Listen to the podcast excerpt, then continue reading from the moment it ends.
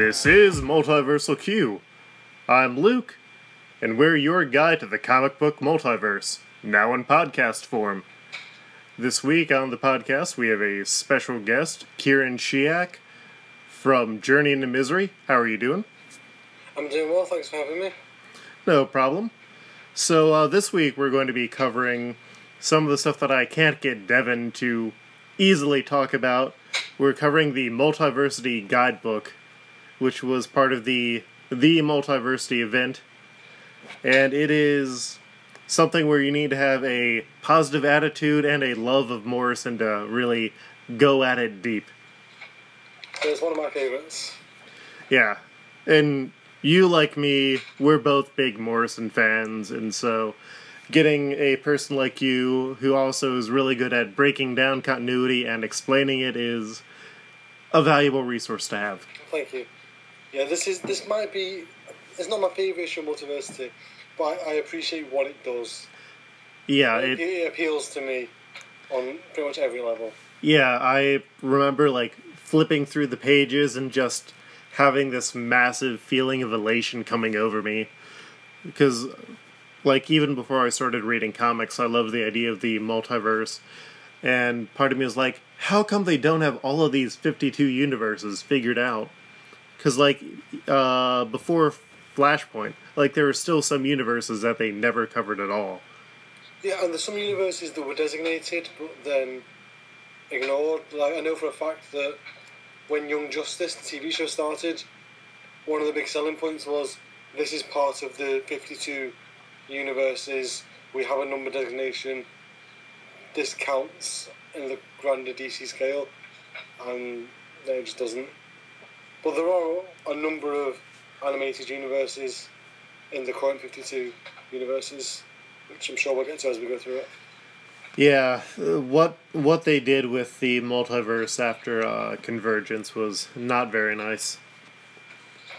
I don't see. I don't. I'm not sure they did anything. I I think it was just a send off, and then saying the, what was in Multiversity is what we have now, but you can see where it came from. Which, I guess, makes it sort of pointless in a way, then, if that's all that they did for... Not... How many yeah. issues was that? Eight issues, plus... A zero. Like, forty times. Yeah. I don't know anyone who really came away from that happy, except for the people no. who only read the Shazam. I read Shazam, The Question, and The Atom, and Speed Force. Speed Force wasn't very good. I but did, uh... The rest were really good. I did Shazam, The Question, and Hawkman, because generally Jeff Parker is a uh, person I can trust to do a really good comic. He got me, like, Aquaman, but I have no idea what the appeal of Hawkman is after reading that comic. Well, it's it's not come up much recently because we've been kind of heavily on Marvel and Journey into Misery for a while, just because we're doing we're going through that Patreon episodes and people are suggesting Marvel characters. It's not like any sort of bias, but Hawkman is kind of a running joke on Journey into Misery, and I've said episode fifty. I've already penciled it in. Episode fifty towards the end of this year, we're going to do Hawkman. Well, do you want to explain what Journey into Misery is for people who are unfamiliar? A Journey into Misery is where the tagline is, I explain complicated comics, characters and concepts to the patient and perplexed, who is my girlfriend Helena Hart. I, I think the best way to describe it is to give out the secret origin of it, it, which was we were watching the Flash T V show, and she said, well, she asked me about Barry Allen because she knew that he wasn't the Flash that I liked, and she said, how many Flashes are there? And I just kind of laughed and went, well. And the ensuing conversation was about half an hour long. And as I was doing this, I started live tweeting like what I was saying and Helena's reactions. And people seemed to really enjoy following that conversation. So I said, this could be a podcast. And at the time, I was kind of winding down the rest of the podcast I was doing. I wasn't as passionate about it anymore, but I was still wanting to do a podcast. So we did an episode, and the first episode is actually about the D C Multiverse, just because I wanted to get out of the way, talking to Helena, I wanted to get out of the way what I mean when I say crisis and pre-crisis and post-crisis and zero hour and Flashpoint. I wanted a basic understanding of what that is. So that was the first episode, and then we did four weeks on The Flash, we did The Inhumans, Guardians of the Galaxy, we did a big Daredevil season. Recently we did Hawkeye, last episode, The Question, The Clone Saga was a very popular episode. We did an episode on Jonathan Hickman's Avengers, leading up to Secret Wars, which was the most popular episode we've done by far. So yeah, it's just, from what I've been told, people like it. Whether you're a new comics reader, you can kind of go in through Helena's perspective, or whether you've been reading comics for years, you kind of go through my perspective, and maybe be reminded of some of the stuff we like. And I think the general appeal of it is, as comic fans, we kind of get used to stuff. We get used to really dumb stuff. And then when it's explained to someone who's new to it, you kind of go, no, wait, that is dumb. Why do we use the term cheesecake? That that was kind of what the big one mm-hmm. that we got stuck on for about five minutes, because Helena would just not accept. And rightly, it doesn't make any sense. Why do we use the term cheesecake to describe pin-up sexually art, inappropriate or gratuitous art? Yeah, I think it does appeal to both ranges of comics fans. Yeah, I mean, I, I've definitely enjoyed it. I finished catching up today. Though I've still got the bonus episodes that you do that are either part of your Patreon or are pay what you want to download. And so I'll be getting uh, to those soon enough. There's some good stuff in there. Yeah, I am excited because you cover a few of the uh, big crossovers. Yeah, we did Identity Crisis first to get that out of the way. We just did Ultimatum this week, and I had a lot of fun putting in a ding every time a character died. And there's one point where the dings just start overlapping. Oh. I, I, that, was, that was a fun episode to do. Why would you do that to anyone? We're actually, I like to alternate between stuff that's good and stuff that's bad every now and then. So we're going to do Final Crisis next, because that is a complicated one, but it's one that I have a great affection for. As oh, I'm yeah. sure you'll hear in the course of this episode. Yeah, Final Crisis is a hoot.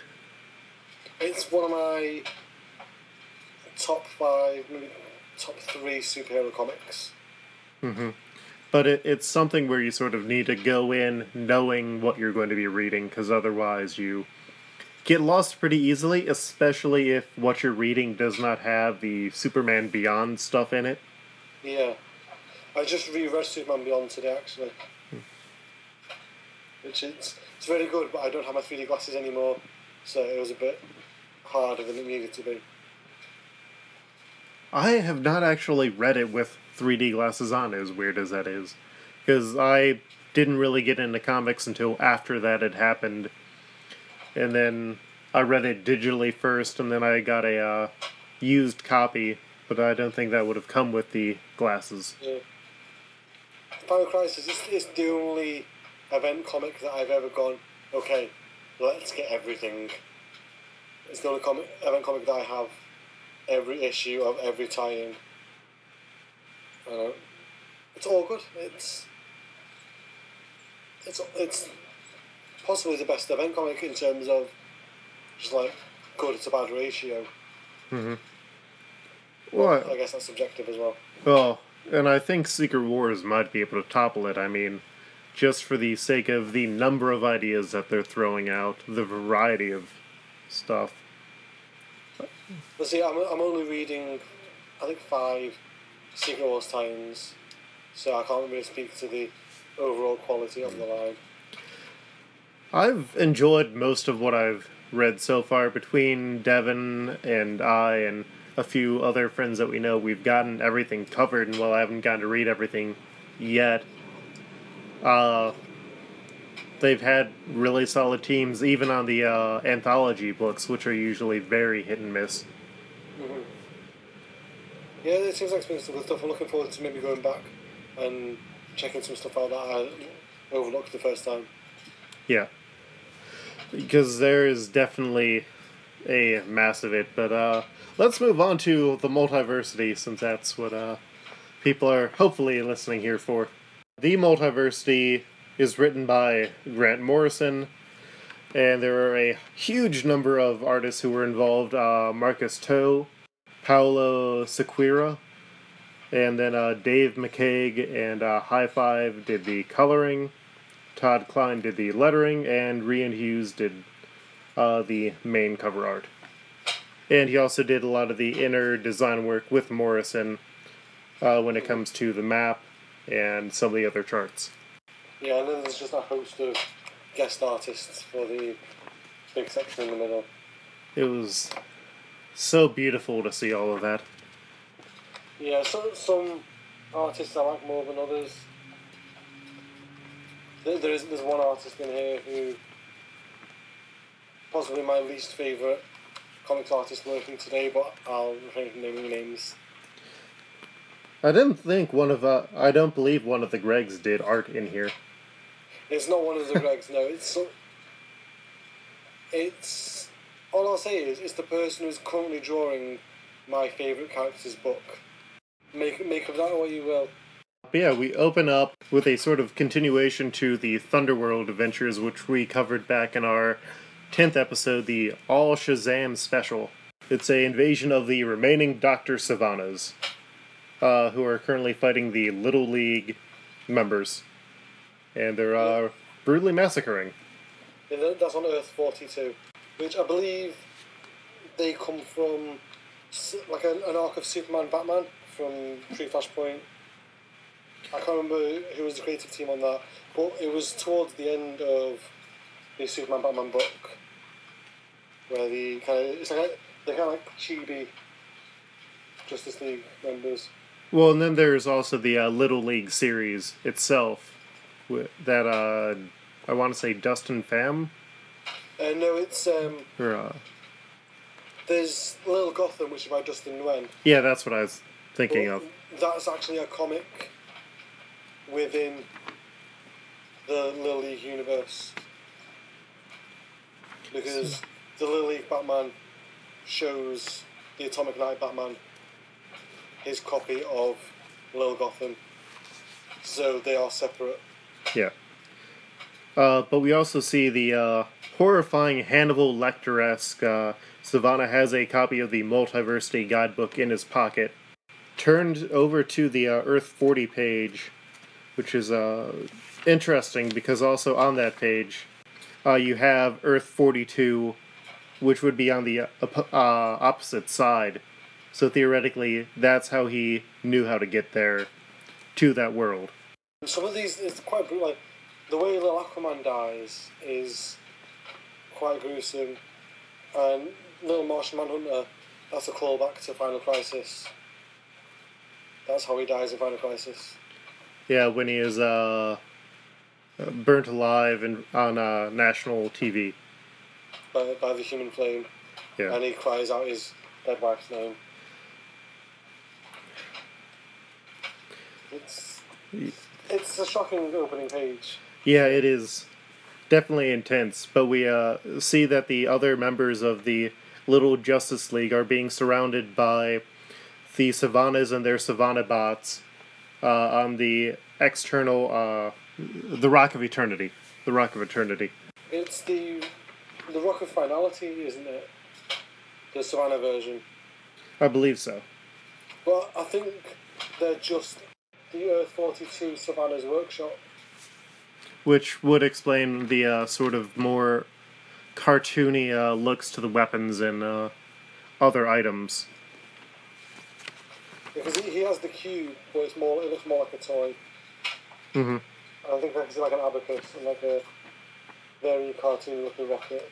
The Sivana bots end up getting shot down by the Batman of Earth seventeen, Atomic Knight Batman. And are you very familiar with that universe? Uh, I'm not familiar with Atomic Knights at all. All I know is that originally they, they weren't analogues. The Atomic, the Atomic Knights were their own characters. And kind of the New fifty-two version is they're, they're more of a Justice League analogues than Wh- they were in the past. Which happened to a lot of uh, or which happened to a few universes within this, uh, sort of to create the recurring motifs of different characters. Yeah. And you can see on the uh, on the page later that has the Earth seventeen write-up, there are a few of the original Atomic Knights on that page, but there's like an, there's an Adam Strange, a Batman, a Martian Manhunter, and a Wonder Woman. Yeah, he, he shows up and he saves Little Batman, who is Dick Grayson in this universe, which sets it about where I thought it was in the timeline, because that's about when that arc was in our time. Mm-hmm. Though it does sort of raise an interesting point, because if none of the other characters have really died before, how could you have a Batman who has supposedly died to be replaced by Dick Grayson? I'm not sure. That might be covered in the Batman Superman arc. I've not read it. Yeah. They, they have a chat, and like Lil, Lil Batman convinces Atomic Knight Batman that he's on the up and up. And we see the like, the League of Savannahs. How many of these Savannahs have you, have you been able to place? Uh, well, there's the uh, Black Savannah from the universe where uh, you have the Black Superman who's also the president.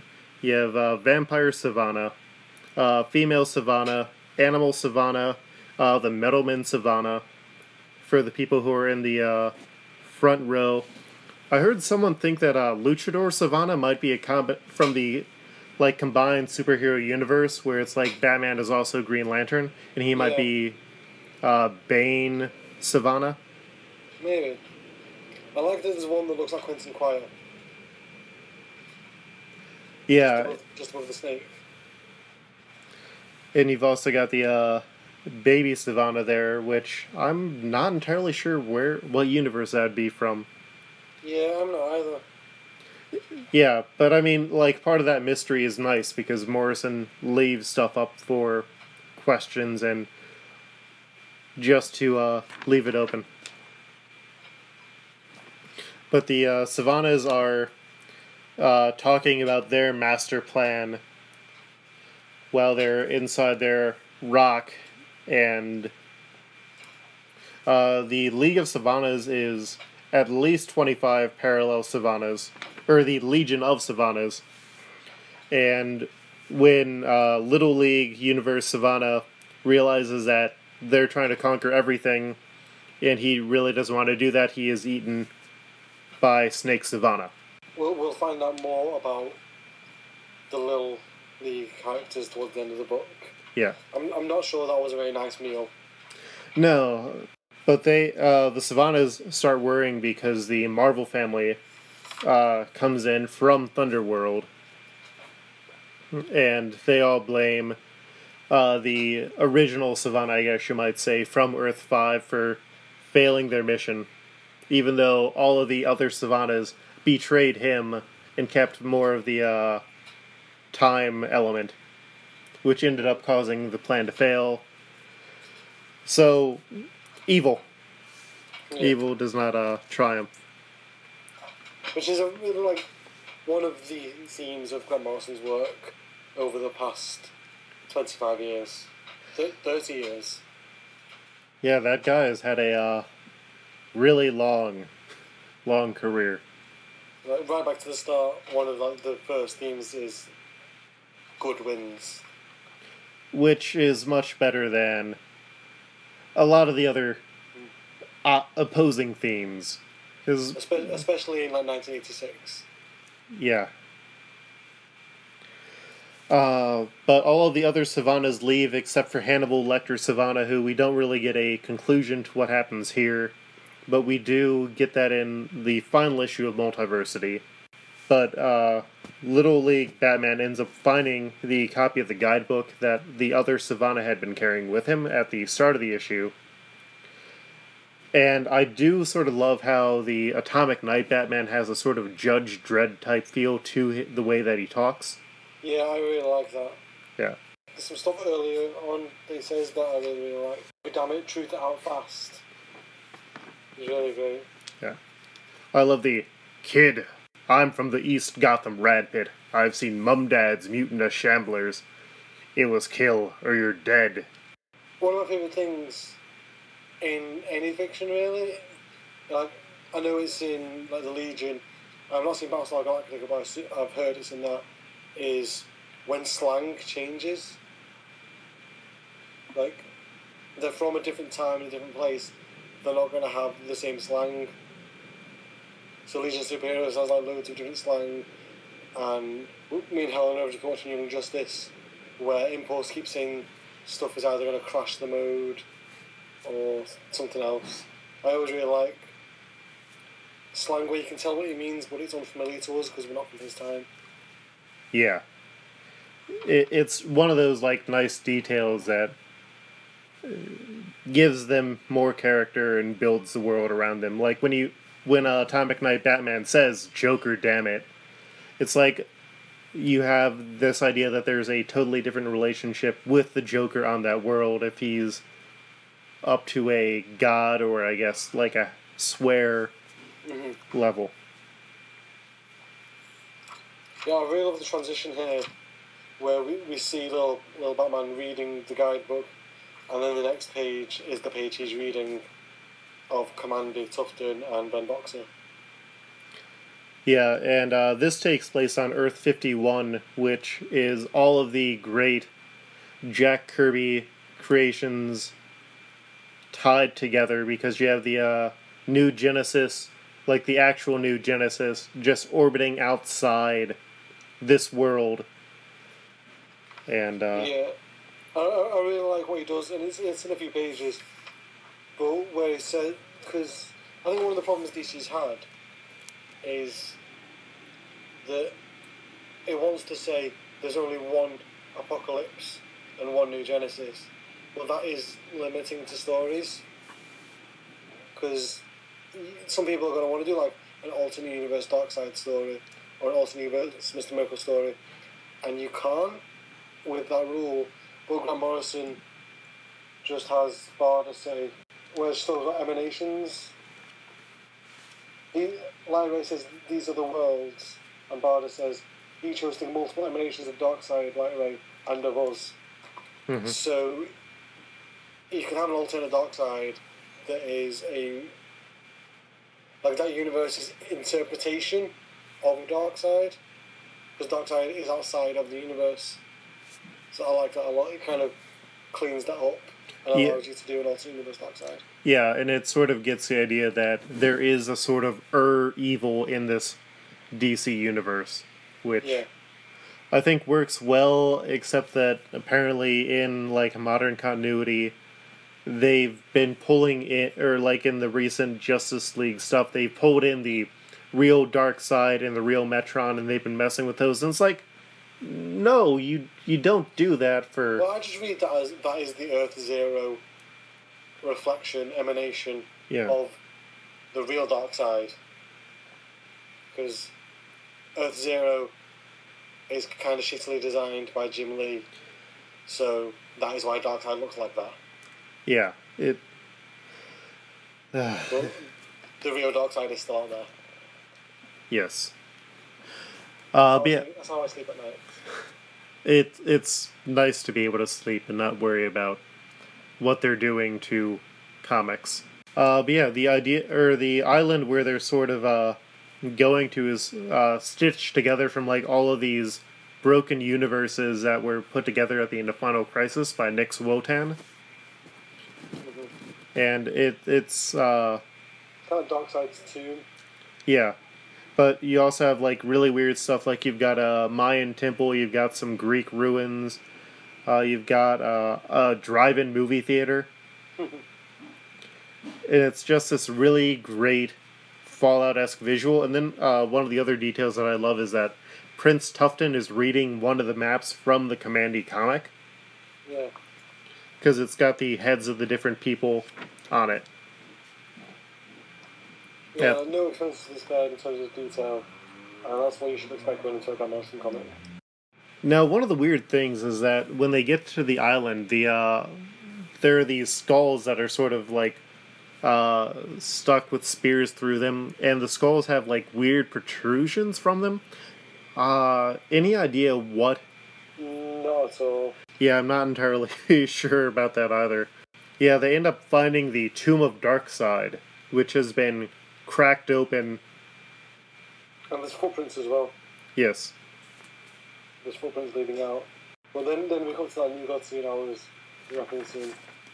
Where they've sort of been uh, asleep for some undefined amount of time, and now well, they've... I don't uh, think it is the... I think it's still the fourth world. Yeah. Because I know at the end of Final Crisis they say we're on the fifth world now. But I don't think there's any real reference to that. Yeah, yeah that that's one of those things that sort of got left behind when uh, the New fifty-two happened, and they didn't really have any good people to take up that mantle of stuff that Morrison's bringing to the table. Which is pretty much the Grant Morrison story. Yeah, he's so good at just saying, like, okay, bye, here's a load of stuff for you to play with. And it's like, Grant Morrison's like, okay, I'm going away, here's a load of toys. And then D C's like, I want to play with the box. Yeah. All I want to play with is the box. Because it's like, Seven Soldiers of Victory, he made seven, like, starts for series, and pretty much all of them could have led on to something, and... Yeah. Like, Clarion eventually got a series, Frankenstein got a series at the start of the New fifty-two, but... Yeah, it's... frustrating. I think the best example of people taking up on Grant Morrison's ideas was after Infinite Crisis, because like All New Atom was a Grant Morrison idea, Jaime Reyes, Blue Beetle was a Grant Morrison idea, all those new characters that came out of Infinite Crisis was just kind of Grant Morrison just going, okay, this and this and this and this, without really, not unless they put too much thought into it, but it just seemed very off the cuff, like, well, why don't you do this with the Atom? Why don't you do this with the Blue Beetle? And there's a few others as well that he did coming out of Infinite Crisis. I I would have loved if D C had put Morrison in charge of the New fifty-two and just had him come up with ideas for everyone. Yeah. Because well, he's a guy who can actually come up with a premise that's interesting and different. But, like, you have the problem with they couldn't... They didn't want to abandon what was going on with the Green Lanterns, and yeah, they didn't want to drop off what Batman was doing. But it's like, with those series, you could have had, like, another universe where those continued. But... Yeah, well, and don't get me started on what happens to The Flash. Yeah, I, I, I know your feelings about that. Barry Allen is history's greatest criminal. Yeah. So yeah, uh, we see the New Gods looking in on the kind of commander characters, and Ben Boxer activates into Biomac, which is a great combination of Kirby ideas. Yeah. Mashing Ben Boxer and Omac together. It's very, it's a very Morrison thing to do with Kirby ideas. Uh, have you gotten to read the Secret Wars twenty ninety-nine? I have not. The uh, Captain America in that universe is very much O M A C, uh, like the original idea where they don't remember what they do as O M A C. Mm-hmm. And it's it's a neat mashup. I'm not sure how intentional it is. No, I've not read uh, twenty ninety-nine. I wasn't really a fan, so I never, I feel like a lot of twenty ninety-nine, and maybe I'll play it, but a yeah. lot of it's predicated on nostalgia, yeah. the original series, and I just don't have that. Neither do I. Like, I try to read a bit of Spider-Man twenty ninety-nine, but this is, oh, we're going to make a new team of Avengers, and that's going to be who it's going to work, and they're also corporate Avengers, so... I like seeing... like Miguel O'Hara in stuff. Mm-hmm. But I'm not really interested in reading like the adventures of Miguel O'Hara. Like, I was in a toy shop the other day and I saw a Miguel O'Hara toy. Like, that's pretty cool. That exists. Yeah. And, like, not like a comic shop. Like, just a toy shop. Hmm. Like a big box toy or big box store or... Yeah, because there's that... The newest season of Ultimate Spider-Man was basically Spider-Verse. Hmm. So Miles Morales was in it, Miguel O'Hara was in it, like, there was a bunch of alternate universe Spider-Mans in it. Spider-Man. Yeah. That is neat that they're doing that. But, uh, yeah, so Biomac uh, is able to let them into the temple, and uh, they end up finding the story of the secret origin of the D C universe, and Biomac war- uh, warns uh, using another one of the Morrison lines, stories can be dangerous. Hmm. It's kind of the theme of multiversity, though. Be careful of what you put into your head. Mm-hmm. That's the idea of multiversity. It's the one thing that can bring superheroes down. One thing that can bring us down is the one way to make a comic book, a superhero and a supervillain in Ultra Comics. But yeah, I loved it. I loved this bit. This is one of my favourite parts of the comic. The fact that, and it's something that Grant Morrison does again and again, especially in the Batman one. Everything is in continuity. Crisis on Infinite Earths is in continuity, Zero Hour is in continuity, because you can't get to one without the other.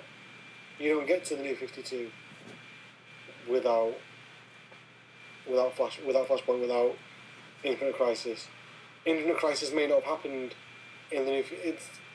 I can see why it's confusing to people, because Infinite Crisis didn't happen in the New fifty-two universe, but it did happen in the terms of the multiverse. Yeah. It's like you're trying to uh, forget. It's like you're riding a train, and while the towns that I... Yeah, I can't even think of a good metaphor for it. It just is hyper time. Yeah. Well, hyper time like comes and goes in the story of this. And obviously I love how much... How much is about the Flash in it? I spe- I especially love the bit in the Multiversity number two, where in a split second, Red Racer recruits every Flash from every universe. That made me giddy. Like, I was not a big Flash person until I started listening to the series of episodes that you did on the Flash. Like, that got me interested in reading more and checking some of the old stories. Yeah, so we go through the birth of the multiverse with Flash number one hundred twenty-three, the Flash Two Worlds. Then there's the Justice League issue where Crisis on Earth two. We see all the Flashes, and I, I can't even name all of these. I can name barely any. I can see Barry, Jay. I can see both versions of Jay. There is Wally's there from the Earth Me universe, Red Racer's there. That's, that's Johnny Quick, not Red Racer. Uh, it looks like you've got the Metal Man Flash. Yeah. Uh. Yeah, they're. It looks like there's like a kid, like a Wally West Kid Flash in the top left-hand corner, and there's the Little League Flash in the bottom right corner. But there's a lot of Flashes, a lot to make me happy. Yep. And from there we go to Crisis on Infinite Earths, where we were left with the five Earths that coalesced into one, that being Earth one, Earth two, Earth four, Earth S, and Earth X. That shouldn't have taken so long. Yeah. one, two, four, S, and X. And then Zero Hour, Infinite Crisis, fifty-two, which led into the Orrery of Worlds, which we're on now, the Death of the Monitors, Flashpoint, and we see the Great Hand, which is quite an old concept of the idea that Kronos, one of the original guardians of the universe, looked back to the birth of creation and saw a giant hand, and that sent him mad. Mm-hmm. And there's been stories, I think, where it really was the, the, the giant hand was Kronos's in like a self-fulfilling prophecy. But I, mu- I much prefer Grant Morrison's explanation for the empty hand. Do you mean uh, Krona? Is it Krona? Yeah. Uh, sorry, that's a Kronos. Yeah. I was like, is that from mythology or? No, there, there yeah. is the D C character Cronos for. That is a very different character. Yeah, Crona, yeah. the yeah. guardian of the universe, the one of the original. I apologize for that. No problem. It happens. Uh, yeah, I was uh, looking more into this because it it's been referenced before and not really in a lot of places. But the interesting thing is that it's the uh, right hand of a person, and the right hand is what you use to flip the pages in Western comics with. Yeah. So it's constantly moving t- closer towards the end. Yeah, I, I love the idea that we're getting ahead of ourselves a bit, but the the empty hand, it's not really revealed in this issue, it's revealed later on.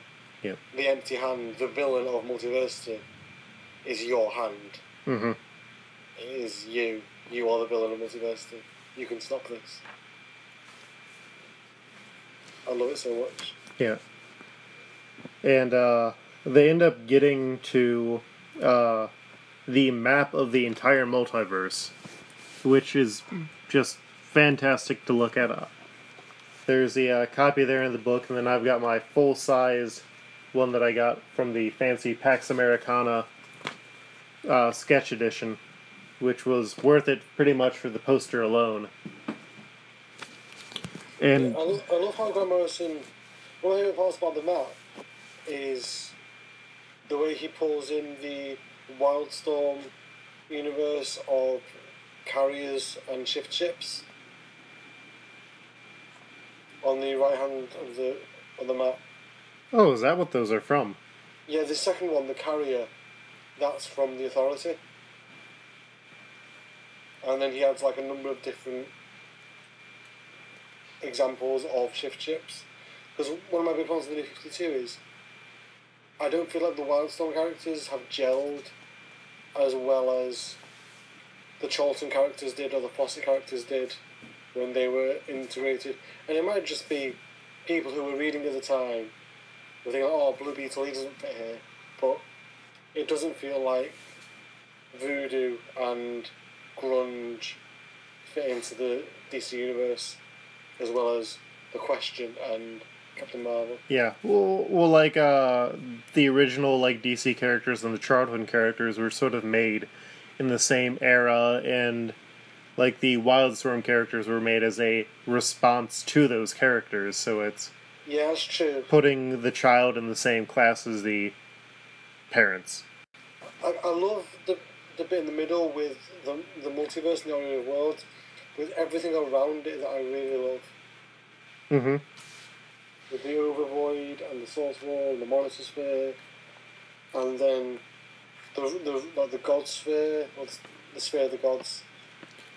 Yeah, like all of these ideas that are shared between all of the universes, and now you understand why, because they're literally shared between all of the universes. Yeah, and it all feeds into the House of Heroes in the middle, with the Rock of Eternity mm-hmm. on one side and the Order of Worlds on the other. And then you also have uh, Quiz there. Yeah. I don't know why Quiz is there, but I'm so glad that it is. Yeah, it... It's, it's not referenced at all in all what, eight, nine issues of Multiversity. Mm-hmm. It's not, like, at no point does anyone mention Quiz. It's just Grant Morrison's like, oh yeah, remember that? Like, two, there was two issues of The Flash I did twenty years ago. Just pop that, put that in there. But I guess it sort of makes sense if the Flashes are sort of the force behind so much yeah. of the multiverse. That's true. Though the uh, placement's also sort of weird because it's next to Earth forty-two, which is the er, the Little League Earth. Yeah. That that kind of makes sense because everyone in Quit is, is kind of... Like Crackle, the guy from the guy from Quiz that's in that Flash story, he's Sonic the Hedgehog. Mm-hmm.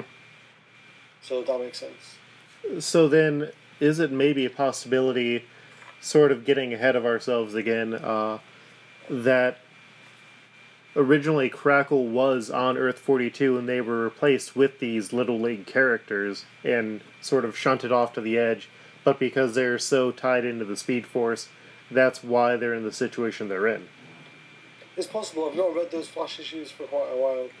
So I don't really remember much of what happens. Yeah. Other than Crackle is in it and he races Wally. Mm-hmm. But those those Mark Miller, Grant Morrison Flash comics are really good, especially considering what they're surrounded by. Yeah, because that's well, isn't that around the Mark Waid run or? Yeah, it's towards the end of the Mark Waid run, and then like Jeff Johns comes on not long after, because it kind of goes straight from Mark Waid to Jeff Johns. There's not much in the middle mm-hmm. of those two runs. But yeah, there was a bit where Mark Waid and Grant Morrison swapped. So before Wade came on to do his Justice League run, there are like a few issues that he does while Morrison and Miller are on The Flash. Yeah, because that's when uh, Tower of Babel happens, I, I think. I think so. That might be a bit later when Morrison leaves and Wade takes over. Mm-hmm. I, I, I don't want to... Little League Batman uh, po- uh, pulls out the issue of Batman Li'l Gotham Uh, that apparently was warning of a cosmic invader, which did not actually happen in the issue that they show, but yeah. It's still neat that they used an actual cover. Mm-hmm. And we also see a reappearance of the Rubik's Cube, which is a callback to Final Crisis. Yeah. And it kind of goes through the whole series in terms of what they use to travel the multiverse. Lots of cubes. And on the next page, we see the Atomic Knight Batman investigating the actual cube while Little Batman is reading the issue on that second to last panel. And we get to the list of all fifty-two universes. Yeah, are we going through all of these? Ah, uh, we can just stop and remark on the ones that you would prefer to. I think we can go through all of them. We can name check them. Uh, we, I think we can name check all of them, and then maybe stop every now and then. Okay. So, Earth Zero. Earth Zero is the mainstream D C universe, yep. Which is the one you will read about every week in the majority of comics you'll find on the shelf at your local comic shop. Yes. Uh, Earth One is from the Earth One graphic novel line, so Batman Earth one, Superman Earth one, and I think they did a Teen Titans one, but I'm not sure. Yeah, Jeff Lemire did a Teen Titans one, and Wonder Woman has been it's finished. I saw on Twitter that Yannick Paquette has finished the art for Wonder Woman Earth one. It's just a matter of time when it comes out. Who's writing that one? Grant Morrison. Okay, I thought that was uh, All-Star Wonder Woman. No, it's um, Earth one. Oh, okay. I was surprised to find these are all on the same Earth, because I've read the first volumes of the Superman and Batman ones, and it does kind of feel like these are their own things, and it isn't like a whole universe full of superheroes, but I guess not. Yeah. I, I thought Earth one was just like a title. I didn't think it was a designation. But we've got Earth two, which is the New Justice Society. So, your Alan Scott, your Jay Garrick, Huntress and Power Girl, and Lois Lane is Red Tornado, Thomas and, Wayne is Batman. And all of those people who died during Convergence. Yeah. Earth three is the Crime Syndicate of America, as seen in Forever Evil. So Ultraman, Superwoman, Powering, Owlman, Johnny Quick, and Atomica, and Deathstorm, and Ocean, no, Sea King. Yeah. The Aquaman is fourteen. Yeah. Earth uh, four is the Charlton characters. And we- so Captain Atom, Peacemaker, Question, Blue Beetle, Nightshade. But it's kind of phased. And this is seen as seen in Pax Morgana, so it's phased through the lens of Watchmen. Yeah. So it's what it's phased through. It's through the lens of Watchmen, which is from those original Charlton characters. So it's kind of doubling back on itself. It's the uh, Waluigi of the D C universe. uh, Earth five is the Uh, Thunderworld. So you've got Captain Marvel, uh, Captain Marvel Junior, Mary Marvel, and uh, the Lieutenants, and Talkie Tawny. Yeah. and I believe... Oh, no, that was in Convergence, Shazam. That's different. Yeah, uh, Convergence, Shazam is Earth S. Yeah, I was just thinking, because I remembered that Bullet Man showed up, but that mm. was in Convergence. Yeah, Bullet Man, Bullet Woman, and then there were posters for the other uh, heroes yeah. in the background. Uh, Earth six is uh, the Stan Lee Just Imagine universe. Yeah. And I, I love... I've not read any of that. I, I love how it's on the exact opposite of uh, Earth fifty-one, which is the Kirby universe. Yeah. But okay. I, I'm slowly collecting those, and uh, Devin, my co-host, is a big Stan Lee supporter, and so I'm going to make him read through these one of those days. Earth seven is the Ultimate Universe. So it is... Because Earth eight is the Marvel Universe with characters like Bug, Stuntmaster, Behemoth, and the Future Family. So Earth seven has kind of the ultimate versions of those characters. Mm-hmm. And uh, between these, we do get to see, uh, well, Thunderers from Earth four. I didn't. I think that's a misprint. Uh, yeah. Yeah, I think so. I think it's supposed to say the sole survivor of Earth seven is Thunderer. Yeah. Gosh, we, we see Earth seven get destroyed, and it's yeah. the final battleground in Multiversity number two. Mm-hmm. So I think that is just a typing error. Yeah, Earth eight is the Marvel Universe. Earth nine is the Tangent Universe, which I've never, I'm kind of sick of that showing up. I've never been interested in it. I don't think it has the support to warrant it keep showing up. I may what? be offending some massive Tangent Universe fans, but it's always just seemed really boring to me. I have no familiarity with the Tangent Universe, but yeah, I mean, it's... I'm not sold on what the premise here is, and it it's not a simple one to latch onto, I mean. I believe it's like... The Tangent Universe is like a Dan Jurgens thing. So Jurgens brings it back a lot. I think Jurgens actually drew the Earth nine. It looks like Dan Jurgens. It is. It's Dan Jurgens drawing that, so yeah. That was back when Jurgens was one of like the guys in comics. Very talented writer and artist. Yeah. But Tangent just isn't for me. Uh, Earth ten is the Masterman universe, which uh, is covered in the the the Multiversity Masterman. Yeah, and it also features the Quality Comics characters. Yeah. So you've got Uncle Sam and the Freedom Fighters, and everyone else is in action. Earth eleven is the gender-swapped universe, so there's the Justice Guild, which comprises of Wondrous Man, Aquawoman, Batwoman, Superwoman, Jesse Quick, Star Sapphire, Power Man, and Zatara. I do love how they worked Power Man in there. Yeah. Even though that was like a big point of contention uh, when they made Power Woman. Or Power yeah. Girl. But, yeah, that's uh, why Wonder Man comes back from the dead in those early Avengers issues. Yeah. And uh, Aquawoman makes a amazing appearance in the Multiversity number two. Yeah, good team up with the Thunderer. Yeah. Earth twelve is the D C animated universe, but further along to the point that it is at the Batman Beyond part of that massive story. Which I have not heard anything good about that universe, unfortunately. Really? Uh, I know Joe has said that the series that they've done have not been good. The, the current comics? Yeah. Yeah, I think...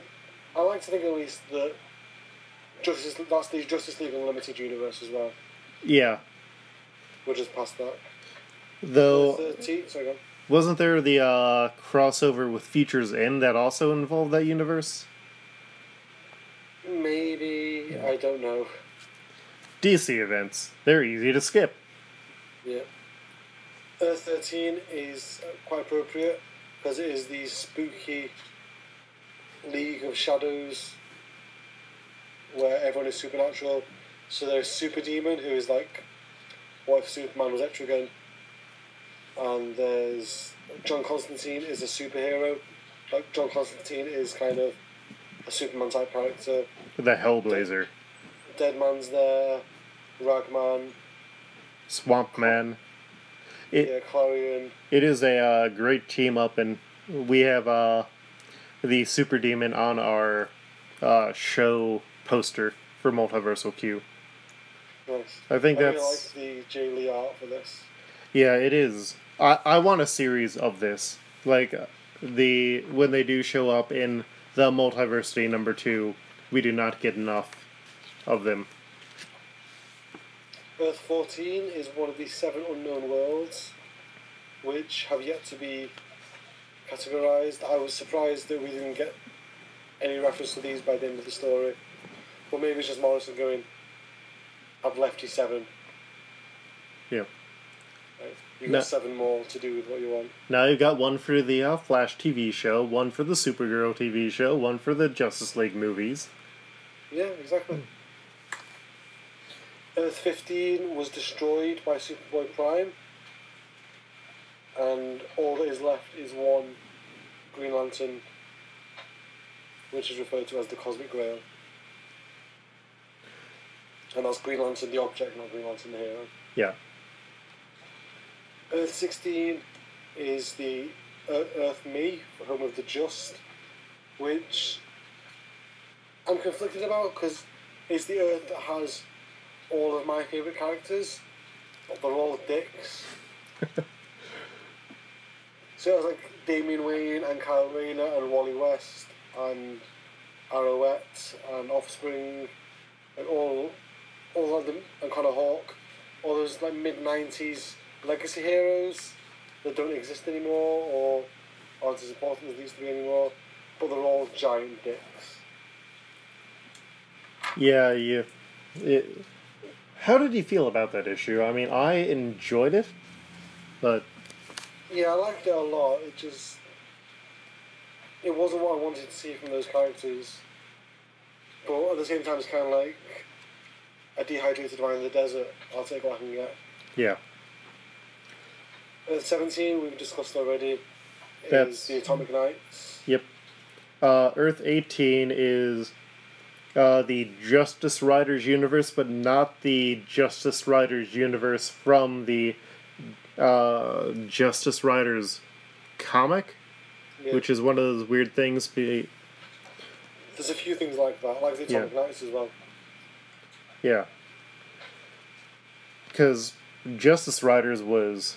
weird, because Maxwell Lord ends up coming out as a Final Fantasy villain in, like, the last ten pages. Like, he's a giant mechanical body that looks just like something from Final Fantasy nine. Nice. Which, which is great. But there was no Batman in that universe, and unless they combined it with uh, the Batman uh, Cowboy, where he worked for the president, I don't think they could build a universe. But... I'd be up for seeing more of that, because it also seems to be a, uh, like, Super Chief sort of ties into the, like, Superman mythos, which is really nice, that uh, Chris Robertson touched on his run of Superman. Mm-hmm. Earth nineteen is, I'm not sure, do you know what story this is from? Uh, it's the kind of steampunk universe. I want to... The Accelerated Man and... The Shrinking Man. I want to say Gotham by Gaslight, but I don't think that's it. Um, maybe. I'm not entirely sure. To the Wikipedias. Do, do, do, do, do. Uh, yeah, it's inspired by the setting of Gotham by Gaslight, but it's not actually from Gotham yeah. by Gaslight, though previously Earth nineteen was. Oh, okay. And that was in uh, Countdown. Okay. Earth twenty is the Society of Superheroes, the Pulp Universe, with Doc Fate, and the Immortal Man, Abin Sur, and the Black Hawks, which I really like that issue, Multiversity, a lot. Yeah, and... Uh, Chris Sprouse art. Yeah, I love some Chris Sprouse art. His stuff on uh, Tom Strong is all-time favorite. Earth twenty-one is the New Frontier Earth.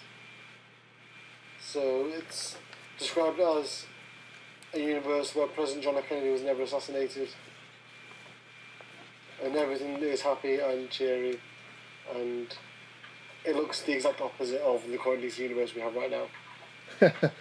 uh, Earth twenty-two is the Kingdom Come universe before they really did any sequels to it.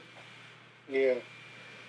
Which, how do you feel about Kingdom Come? I, I'm not a fan. It, it's one of those things where a lot of people were like, oh, you should read this, it's a great way to get into comics, and it's like, no, it it's not. It's something that you can enjoy if you like comic continuity, but it's... Like, one of the first books I read on comic history said that this was the book that ended the era of the nineties superheroes. Like, after this, no one uh, kept doing grim and gritty stories. And it's like, uh, that's not... Ri- or uh, over-the-top action-y stories. And it's like, that's not really true. Yeah. I'm not a fan. I don't really go back to it. I like Marvel's a lot more in terms of Alex Ross kind of masturbation sessions. Yeah, though I do prefer uh, Kingdom Come to Earth X. Yes, I've not read Earth X it's... in quite a while. I have read it, but not in quite a, not in quite a while. That is a, I believe Chris Sims calls it a Wizard Magazine favorite for all exactly. the good and bad things it entails. Earth twenty-three is the home of Calvin Ellis, the President Superman, and his Justice League. Where everyone is black except for Batman. And Lex Luthor. Yes. And then we get a string of Uh, two more worlds that are unknown, uh, twenty-four and twenty-five, and then uh, Earth twenty-six, which is the Captain Carrot universe. And his amazing zoo crew. Yes, including Fastback, American Eagle, Rubber Duck, Yankee Poodle, Pig Iron, Alley Catabra, and Little Cheese. Yeah, favorites of Helena. Yeah. uh, I know you said you've not listened to the bonus episode yet. But we did a bonus episode that's just going through the D C Encyclopedia of Super Pets, which, which has a lot of great Helena reactions in it. Uh, yeah, I'm looking forward to that one. Uh, and then we have twenty-seven and twenty-eight, which are two more uh, mysterious worlds. And then twenty-nine is Her Hetre, which is Earth backwards. It's the bizarre universe. It's Earth, except it's a uh, square and it's got a, a ring around it. Yeah, I'm not entirely sure.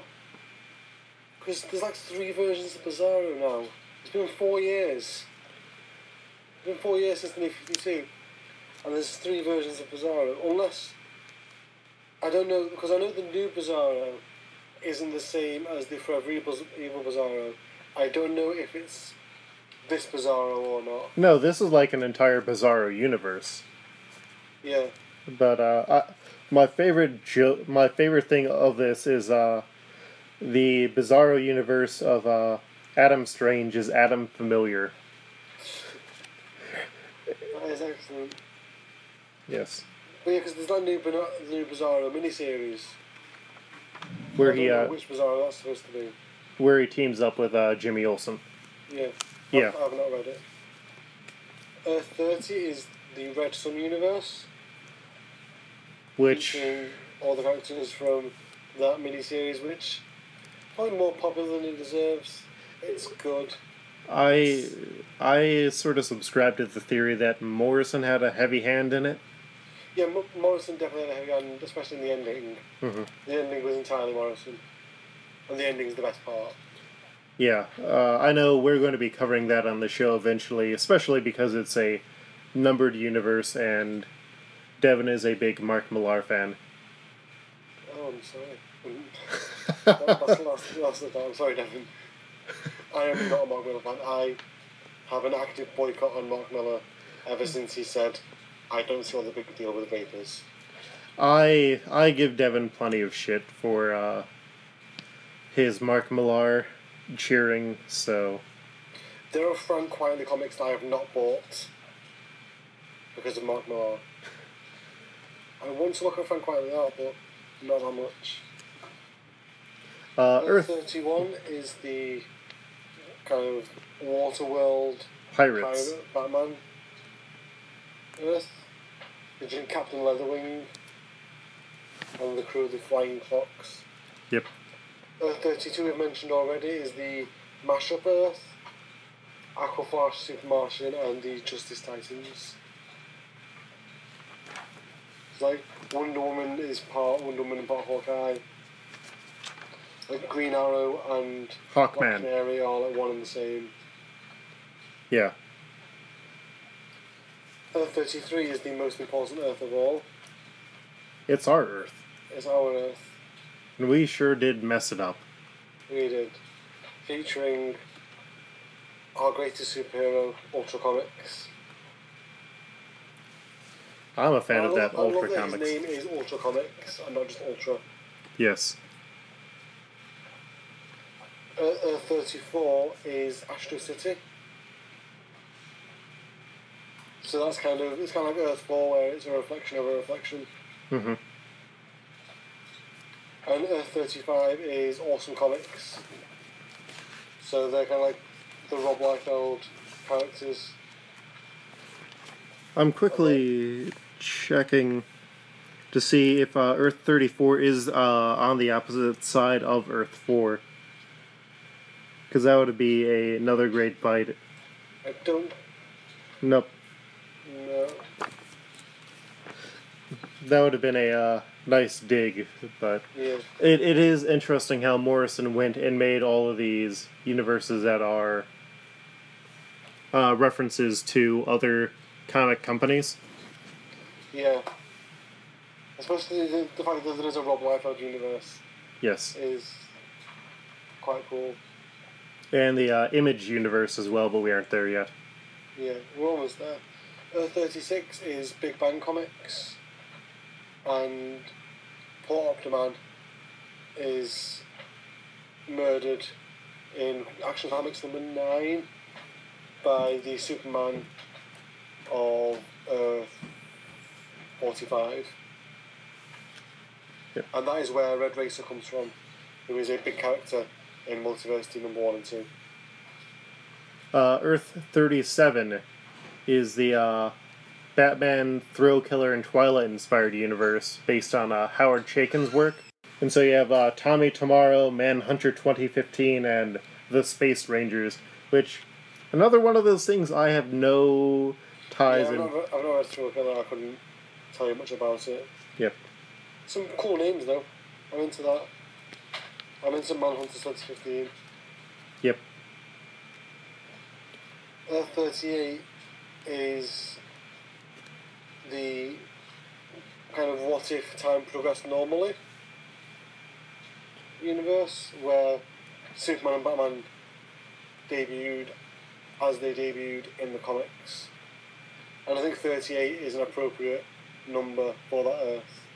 Yeah. It's uh, and uh, they sort of covered this uh, basic idea in Superman Batman Generations. Oh, okay. Yeah. Yeah, isn't that the one where, like, in number three it gets really weird? I, I think it might be. Yeah, I remember them talking about that on War of Ajax. Earth thirty-nine is a Agents of Thunder pastiche with the Agents of Wonder, including Cyclotron, Doctor Nemo, Corvus, Accelerator, and Psyman. And it's weird because they used to have the rights for Thunder Agents. Like yeah. when I was uh, rereading Justice League The Nail for the show, uh, the uh, Thunder Agents end up showing up within that oh. comic as themselves. There was a Nick Spencer series very recently for D C about the Thunder Agents. It was apparently very good, but I didn't read it. Yeah. Earth forty is the binary universe to Earth twenty. It is the Society of Supervillains, Supercriminals, sorry, with Doc Faust, Vandal Savage, Lady Shiva, Blockbuster, and Parallax the Fair Thing. I love how Parallax is a giant dragon skeleton, yeah. and that they also had Chris Sprouse do this illustration, and yet it also looks more menacing and evil than the uh, related Earth. Yeah. So much care has gone into this issue from top to bottom. Mm-hmm. Earth forty-one is the aforementioned Image Comics universe. With, I'll let you read out some of these names. Uh, Spore, Dino Cop, Nimrod Squad, Nightcracker, The Scorpion, and Sepulture. So, Spore is Spawn, Dino Cop is Savage Dragon, Nimrod Squad is Youngblood. That's all I've got. Uh... Nightcracker, is that the Will Sportasio? Maybe. I, I think uh, Nightcracker might be Haunt. Maybe. There's one that, uh, that has a really generic name. And it was like a Wolverine ripoff. Was that Badger? No. One second. Oh no, Will Sportasio did Wet Works. Who am I thinking of? Uh, uh, there was uh, Cyber. Uh, there was Cyberforce, Shadowhawk. Shadowhawk. That's what I'm thinking of. Yeah, Shadowhawk was like very like Wolverine looking. Mm-hmm. If I remember correctly. Like, Earth forty-two is the Little League Earth, which we spent lots of time on. Yep. And their world hides a great and terrible secret, which is going to be a surprise to Li'l Batman in just a minute. Earth forty-three is Red Rain, which is everyone's a vampire. Earth forty-four is Doc Tornado, who is Will, like Will Magnus and Red Tornado, and, and he lo- is Metal Man. And he looks like uh, Morrison. He does. And Earth forty-five is one of my favourite single issues of all time, where I don't know how it got past the editors. Action Comics number nine, where the villain of it is a Superman created by committee. So like the villain of it is D C Comics. Yeah, I, I honestly think D C doesn't read a lot of what they put out. So we've got just a few more left. Earth forty-six is unknown. Earth forty-seven is kind of the hippie universe, the dream world. Still Sunshine Superman, you got Prez, Magic Lantern, Brother Power the, the Geek.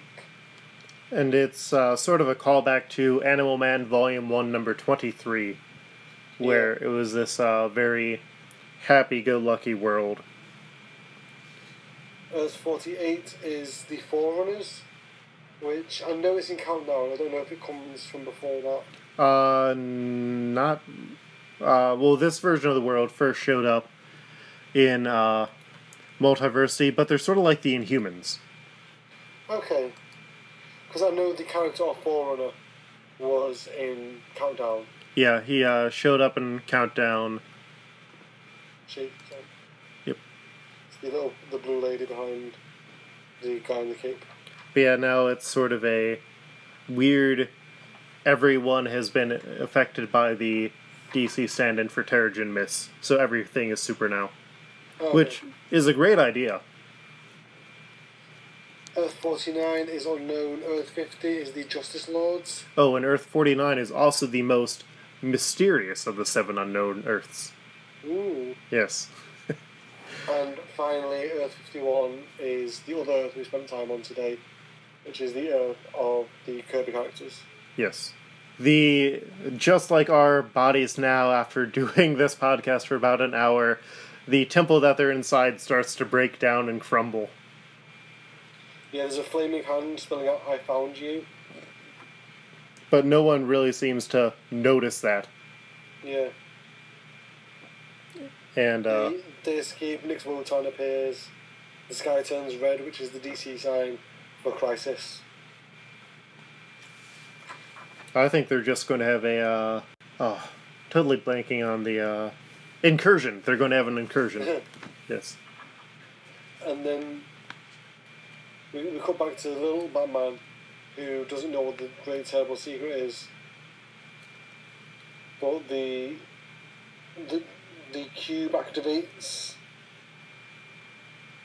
And just as Atomic Knight Batman's cohorts appear, we see, I can't remember which member of the Gentry this is, but the, the House of Heroes is under attack from the Gentry.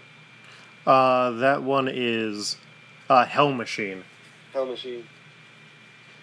Which is the idea of Gotham City to the extreme. And the uh, just sends out the S O S, which activates the little characters who are actually robots. And we see the empty hand, who says, "Get up, reset. You have died before. You will die many times more before I'm done with you. See how my hand is empty." Empty is, is thy hand. That is us saying, you will get up and keep giving us stories for as long as we keep turning the page. And that is how the issue ends, with the little characters coming back to life as cyborgs, saying empty is thy hand. That's some sad chuckles. Some rough chuckles. Yes. So uh, but yeah. Comics. What? There's some very good comics there. Yeah, it is. Fantastic comics, but now that we're sort of at the end of the episode, I'd like to bring us to a section that I call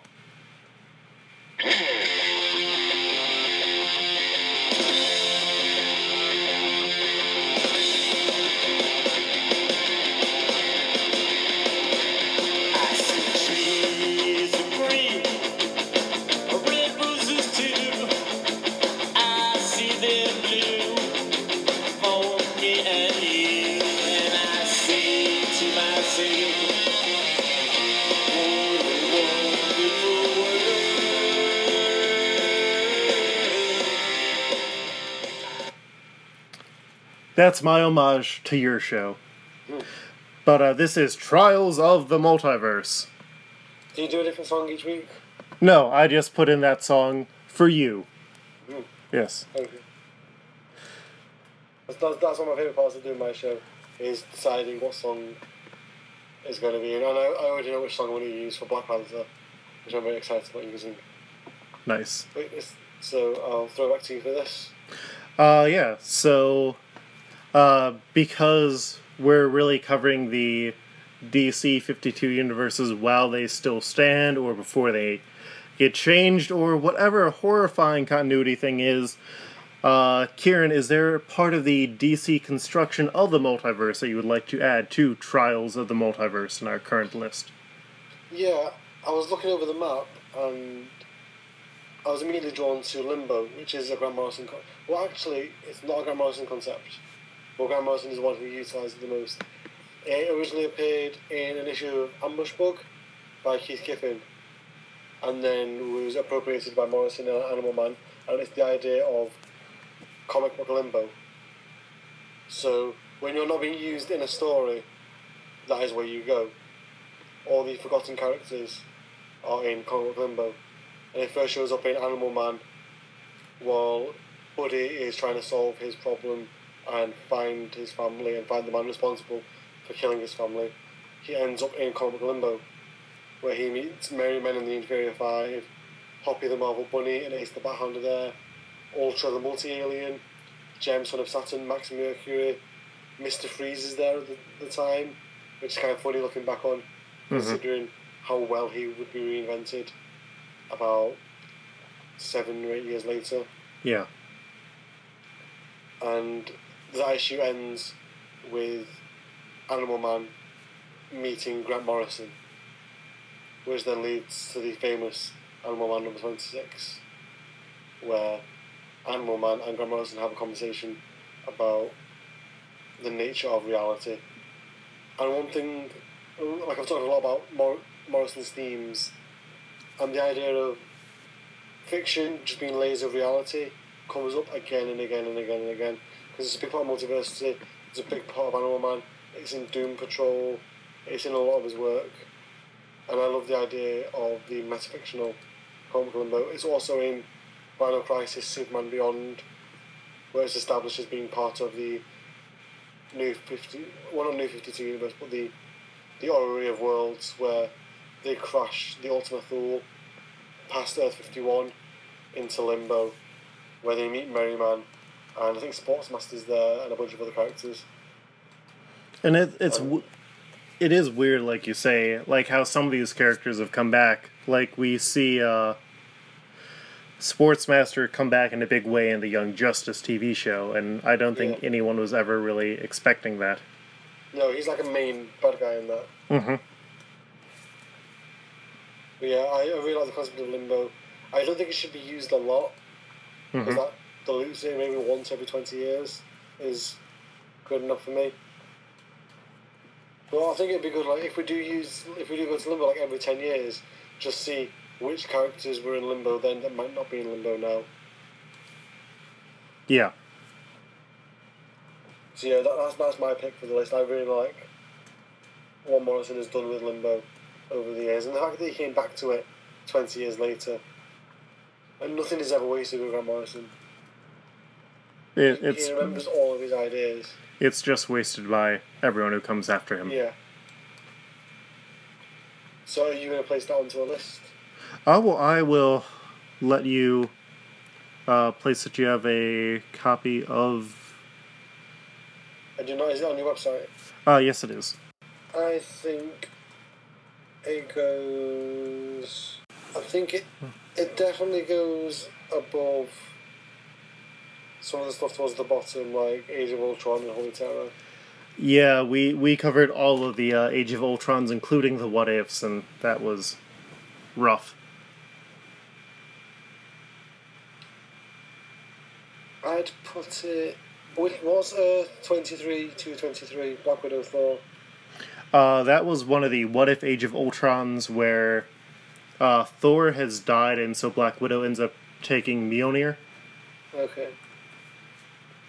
I'd personally put it above the Microverse, below What If Spider-Man Joined the Fantastic Four. I'd maybe put it a bit higher, but it is your list, so...